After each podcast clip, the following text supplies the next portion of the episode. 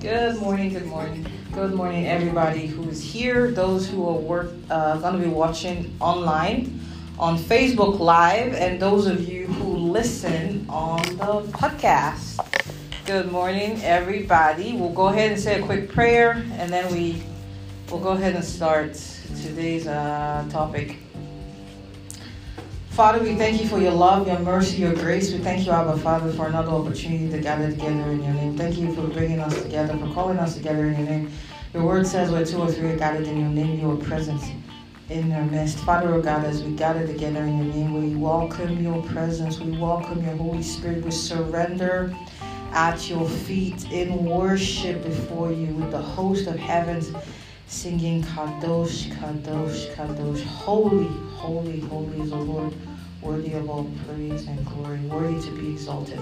We say you alone are enthroned in our hearts and our lives. You alone are God Almighty, and we worship you.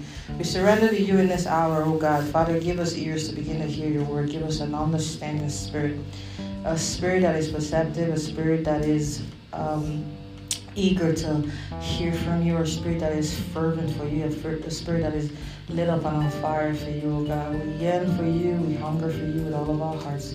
And we ask, oh God, that you uh, feed us today, fill us with your word, give us an understanding that we will walk away from here with something new, something that seeds that are sown in fertile grounds in our hearts that will be much fruit.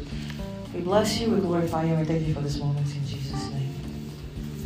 Amen. Okay, so we uh, continue with uh, our um, discipleship course, and we've been talking about Jesus. We've been talking about Jesus, who is He, learning who Jesus is through His words and His works. And last week we looked at the idea of the kingdom. We talked about the kingdom, so I'll do a quick recap. Today we'll try and fast because we kind of started really late.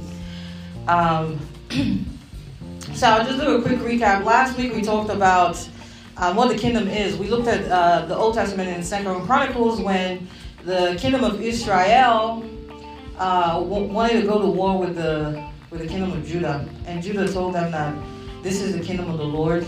Do not fight against the Lord.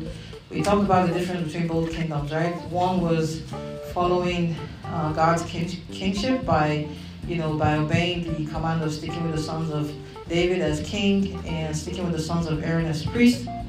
So one thing I want to really point out because Sister Isela, as the famous Berean Christians did, they heard a word, they sought it out, and they said, "Does this, does this really apply?" She actually called out something for me last week. So last week, I said uh, God had instituted uh, Samuel uh, as a judge. Samuel was a judge, right? But uh, the thing that threw me off was when you read uh, about Samuel's story in First Samuel, right? It's, it talks about uh, his ancestry from Elkanah, you know, and he was an Ephraimite. That's the word that he uses.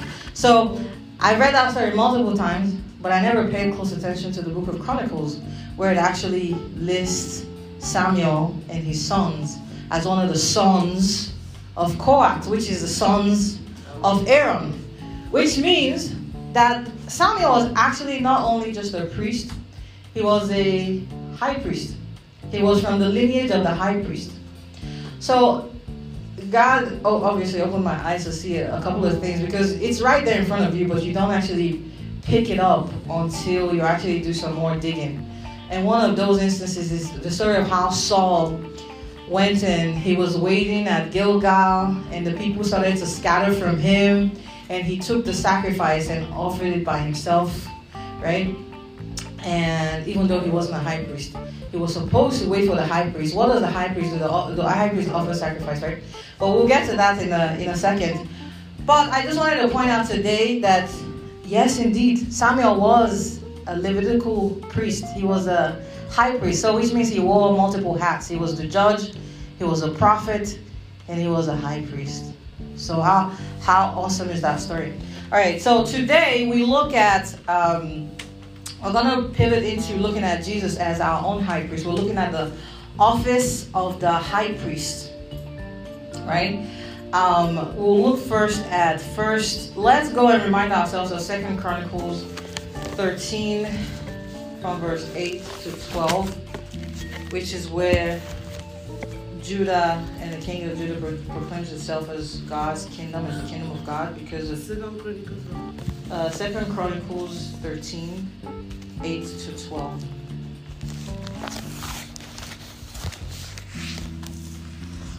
we read this one last week. It's just to remind us of the story that we're talking about. All right, so Second Chronicles 13, 8 to 12.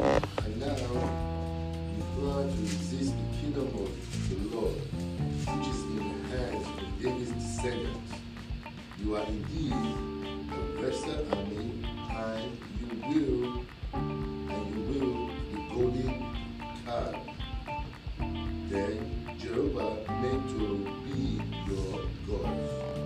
Which Jeroboam made to be your God? Yeah. But don't you drive out the priest of the Lord, the sons of Aaron and the Levites, and make priests of your own, as the people of their land do. Whoever comes to consider him with a young bull and seven, and seven rams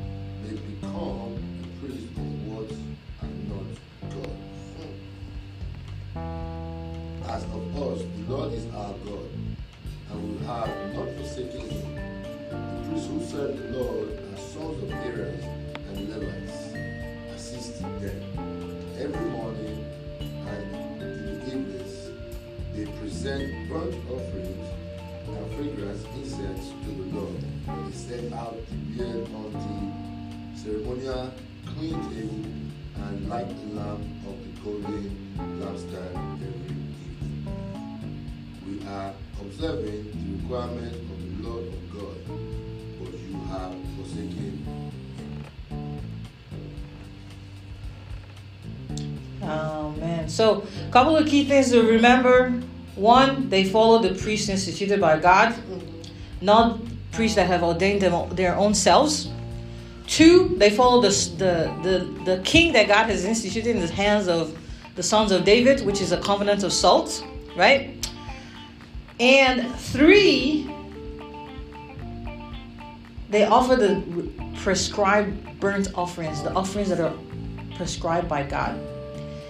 There's a lot, there's a lot of stuff in here, a lot of meat in here. Because when we start to talk about the candlesticks of gold, the lampstand, when we look at the book of Revelations, when Jesus begins to say that he's the one that is walking in the midst of the golden lampstand, right? Do you see how all of this is a shadow of who Jesus is?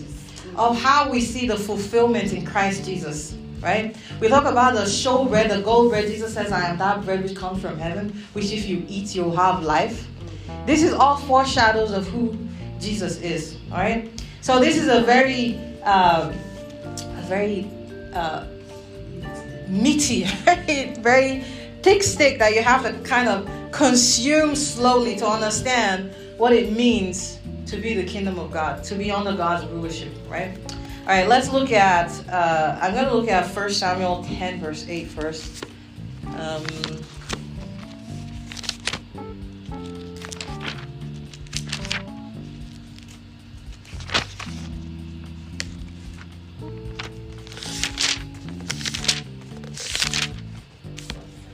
down ahead of me to Galilee I will surely come. It's not Galilee, Gilgal. Gilgal.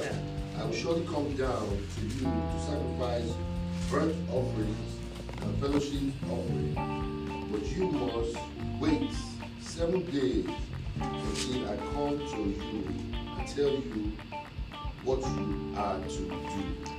Amen. So this is Samuel telling Saul initially when he's ordaining Saul as king, right? He's telling, giving Saul specific instructions on what he should do. That when you go to Gilgal, you always wait there for me seven days, and then when I come there, I will offer the the burnt offering, the sacrifices. Only a priest will offer sacrifices. So this is the point that I was like, it's always been there, but I didn't actually see the fact that Samuel was actually a priest.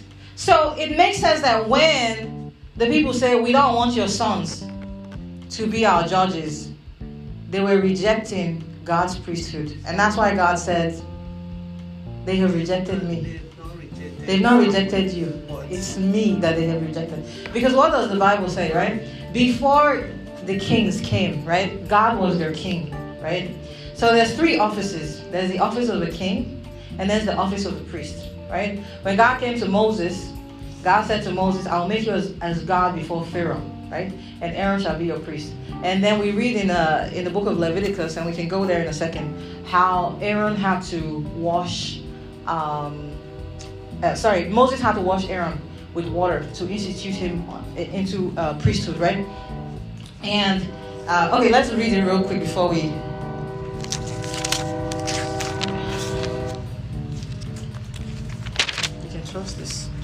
on time. you trust the train to be on. Okay, so Leviticus chapter, uh, Leviticus chapter eight, verse sixty-one. I'll go ahead and I'll read this one this time. Why do I have verse sixty-one? I think I'm missing something. Hold on. Leviticus 8. Yeah, Leviticus eight. Okay, no, it's from verse 1. Sorry, not verse 61. Wondering where I'm getting 61 from. All right, and the Lord spake unto Moses, saying, Take Aaron and his sons with him, and the garments and the anointing oil, and the bullock for the sin offering, and two rams, and a basket of unleavened bread, and gather thou all the congregation together unto the door of the tabernacle of the congregation. And Moses did as the Lord commanded him, and the assembly was gathered together unto the door of the tabernacles of the congregation. And Moses said unto the congregation, This is the thing which the Lord commanded to be done. And Moses brought Aaron and his sons, and he washed them with water. So, what I want you guys to take a look at here is the idea of baptism. Okay? He washed them with water to institute them as priests. Now, in the time of Jesus, only the priests used to wash themselves by the Siloam pool in front of the temple. Okay? So when Jesus is asking the Pharisees that John's baptism, from whence does it come? Heaven or from men? Right? And they say if we say, you know, it's from uh, if we say it's from heaven, they say, why didn't you believe him? If we say it's from man, everybody holds him as a prophet. The people will stone us. So they say, we don't know. And then Jesus says, neither will I tell you where my power comes from. But the one thing I want you guys to pay attention to, what do you think John was? Was John a priest? All right. John is like Samuel. John is descended from priests. His father was serving in the temple. That's true. All right, so let us go to the book. was ah, So the book of Luke. Yes. So we go to the book of Luke. Was, was, okay, that's true. All right. He was a priest. He was a priest. All right. So a priestly prophet. All right. Let's uh. Chapter one. Ah, is that where you're going? Yeah, Luke chapter 1. I'm trying to look for my verse here. All right.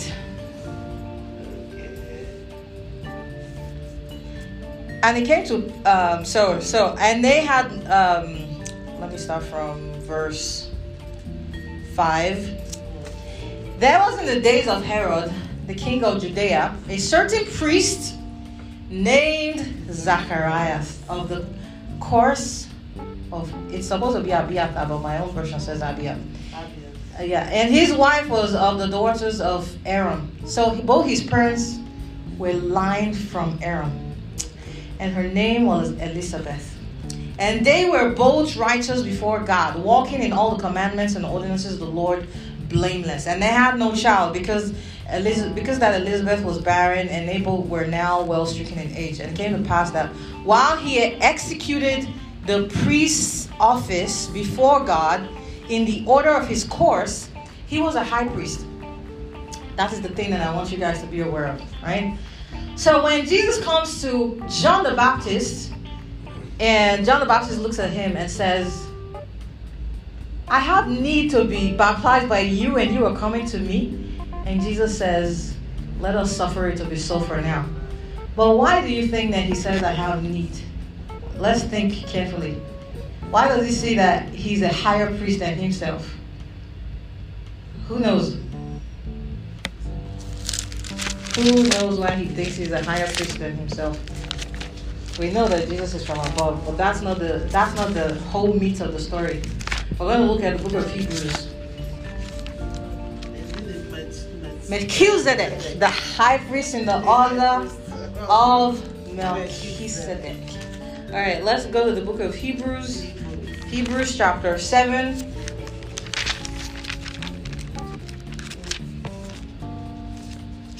Who has the Hebrews chapter 7?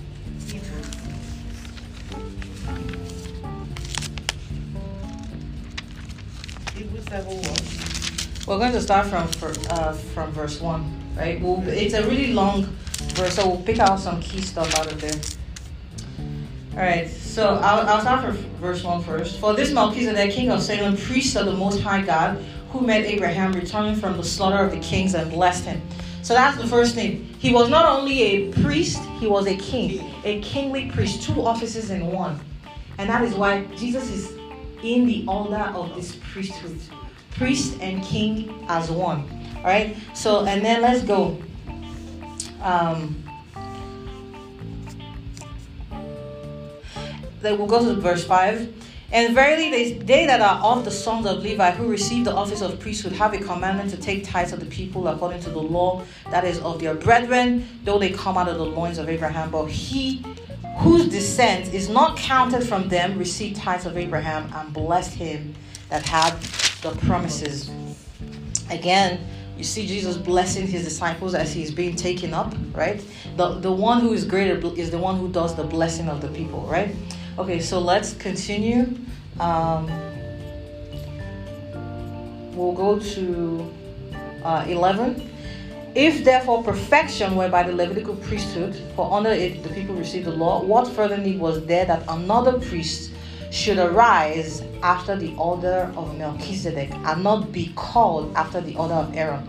For the priesthood being changed, there is need of necessity a change also of the law. For he of whom these things are spoken pertained to another tribe, of which no man gave attendance at the altar.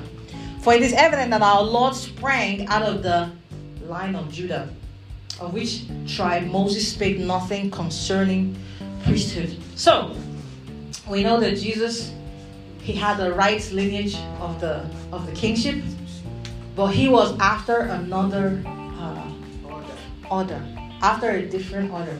And if you continue reading the book of, I would encourage you to read the book of uh, Hebrews chapter seven.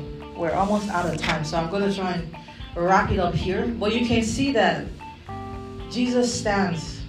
He first he offered up himself as a, as a living sacrifice, right? He says, "My life, no one takes it from me. I offer it up for the life of the world." He offered himself up as that living sacrifice. He's the he's also the Word, right? The, John chapter one says that in the beginning was the Word, and the Word was with God, and the Word was God, and we beheld His glory as one of the only uh, begotten of God, right? So He is the Word. He is the the living bread, the bread that comes down from heaven. And what? He is the new priesthood after an order. A priesthood that is chosen by God and not by men, right? Those three things, where were they in the temple? In the temple, those three things, where were they? Who remembers? In the temple, in the holy of holies. In the Holy of Holies. That's where it is hidden. So, in the Holy of Holies was the commandments, which is the Word of God. The second thing, the, the, the manna which they gathered, which is the bread that came from heaven. And the third thing was the rod that budded, that showed that Aaron's was the priesthood, right? So the priesthood, the bread, and the word, those are the things that Jesus says he was. These are his the representations of who he is as a person. The living word, the priest after a new order, chosen by God, and the final thing, what is that? The word, the bread, and the priesthood. Okay, all right. So we're gonna uh, round it up here so that. But Sister Gloria, Uh-huh. it, there's no need to be rushing. It- Understanding is better than uh, the volume. Uh-huh. You see, I will need you to to uh, give me more insights on this the the priesthood, Yeah. especially the holy of holies. Yes. How these things have been, Yeah. you know, you can reconcile it Testament. Yes. How to put this together.